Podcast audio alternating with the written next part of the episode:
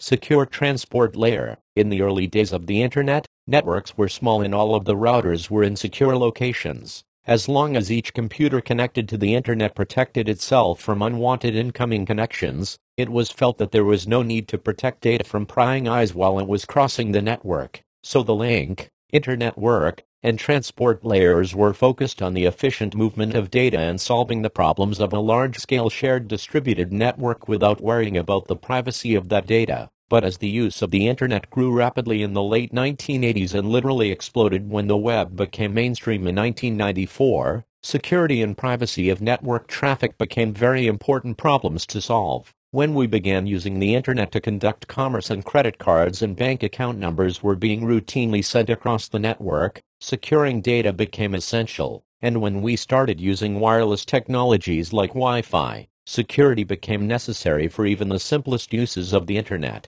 There are two general approaches to securing network activity. The first makes sure that all of the network hardware, routers and links, is in physically secure locations so it is not possible for someone to sneak in and monitor traffic while it is crossing the internet. This approach is not practical for hundreds of thousands of network routers owned and operated by many different organizations. While you might be able to ensure that some of the router operators adhere to strict security procedures and policies, sooner or later a mistake will be made. And once Wi-Fi was added to the mix and your packets went over radio waves, a network attacker could just sit in a coffee shop and intercept packets as they pass through the air. Under these conditions, the only reasonable solution is to encrypt data in your computer before it is sent across its first physical link, and then decrypt the data in the destination computer after it arrives. Using this approach, we assume that an attacker can see all of the packets that you send, but they cannot decrypt the data that they have captured.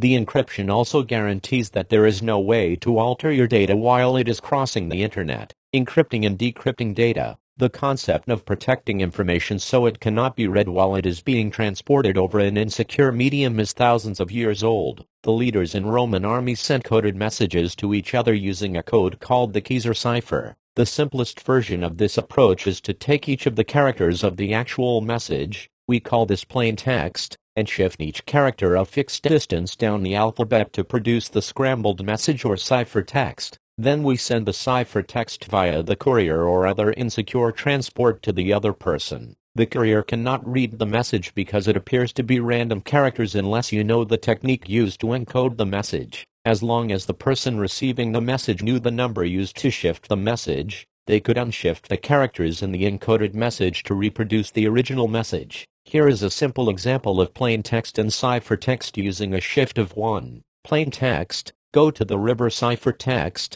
HPUIFSJWFS. We use the word encrypt to describe transforming the plain text to the ciphertext and decrypt to describe the reverse process. The Caesar cipher is very simple to defeat but it was used to protect important messages until about 150 years ago. Modern encryption techniques are far more sophisticated than a simple character shift, but all encryption systems depend on some kind of a secret key that both parties are aware of so they can decrypt received data. Two kinds of secrets. The traditional way to encrypt transmissions is using a shared secret that only the sending and receiving parties know. With the secret, it is easy to decrypt the received data, but if you receive the data without possessing the secret, it would be effectively impossible to decrypt the message. Shared versus asymmetric keys. In the early days of the internet, two people could send encrypted email to each other by one person first calling the other person on the phone and giving them the decryption secret. This worked well when there were only a few users on the network but could not scale to situations where a company might have millions of customers and could not afford to make a phone call to each customer to establish a shared secret before they could make a purchase. It might seem like a good idea to distribute the shared secrets over the internet, but if we assume that the attackers are monitoring and capturing all network traffic, they could also capture the unencrypted message that contained the shared secret. At that point it would be trivial for the attacker to use the shared secret to decrypt a message. And even worse, the attacker could intercept a message, delay it, then decrypt it, change and re-encrypt it, and send the modified message back on its way. The receiving computer would decrypt the message and never know that it had been modified by an attacker while in transit. so shared secrets clearly would not work to solve the problem of securing network traffic between trillions of pairs of networked computers. The solution to this problem came in the 1970s when the concept of asymmetric key encryption was developed. The idea of asymmetric key encryption is that one key is used to encrypt the message and another key is used to decrypt it. The computer that will be receiving the encrypted data chooses both the encryption key and decryption key.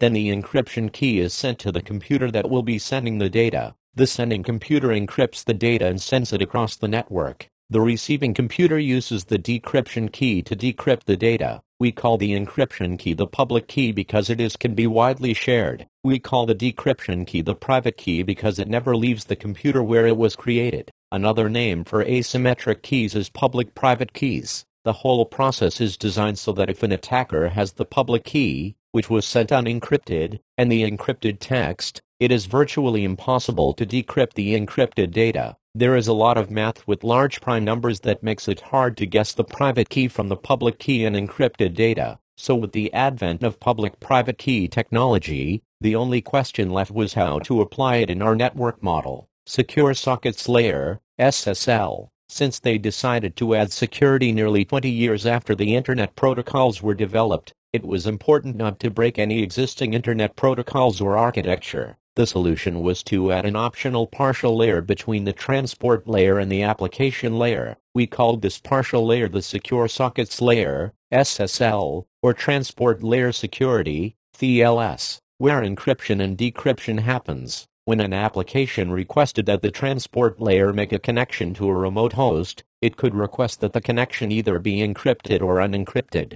If an encrypted connection was requested, the transport layer encrypted the data before breaking the stream into packets. This meant that the transport layer, internetwork layer, and physical link layers could still perform exactly the same way whether the packets were encrypted or non-encrypted. The applications making the connections were also spared the details of how encryption and decryption worked. Since encryption was a simple and transparent addition to the transport layer, there was no need to change routers that operate at the internetwork and link layers. There was no need to change any link layer hardware to make encryption work and applications did not need to be modified except to request that a connection be encrypted when appropriate. Encrypting web browser traffic. Since web browsers and web servers operate at the application layer, we barely notice when we are using encrypted or unencrypted connections. Web browsers use the URL convention of replacing HTTP with HTTPS to indicate that the browser is to communicate with the web server using the secure transport layer instead of the unencrypted transport layer. Your browser will usually show a lock icon in the address bar to let you know that you are communicating with a secure website. There is a small overhead in setting up the HTTPS connections and a small cost to encrypt and decrypt the data that is being sent. Since HTTPS was slightly more costly, for a while it was used only for pages that contained passwords, bank account numbers, or other sensitive data. But over time as networks have become faster and the HTTPS implementations have gotten much more efficient, there is a trend toward encrypting all web server interactions whenever you are interacting with a web server where you have an account. The current trend is towards using HTTPS for all web traffic, certificates and certificate authorities while public-private key encryption works to allow the distribution of encryption keys across insecure networks and the use of those keys to encrypt transmissions. There is still a problem of knowing if the public key that you have received when you connected to a server is really from the organization it claims to be from. Certificate authorities and public keys. Perhaps you think you are connecting to www.amazon.com but a rogue computer intercepts your traffic, claiming to be www.amazon.com and giving you a public key to use for encryption. If your web browser trusts the key, it will use the rogue computer's public key to encrypt your banking information and send it to the rogue computer. Since the rogue computer gave you the public key, it also has the corresponding private key and is able to decrypt and abscond with your banking information. So your computer needs to know who the key is actually coming from. This is achieved by sending you a public key that is digitally signed by a certificate authority, CA. When your computer or browser is initially installed, it knows about a number of well-known certificate authorities. If your browser is given a public key that is signed by one of the well-known certificate authorities, It trusts the key and uses it to encrypt and send your data. If your computer receives a public key that is not signed by one of its trusted certificate authorities, it will warn you before sending your data using the key. If you see a warning message about an untrusted certificate, you should probably say no and figure out why your network traffic is not being routed to the server that you think it is going to before sending any sensitive data. Summary Since the internet was nearly 20 years old before we needed broadly deployed security, we needed to find a way to add security to the already existing four-layer model. The perfect place to add security was as an option in the transport layer.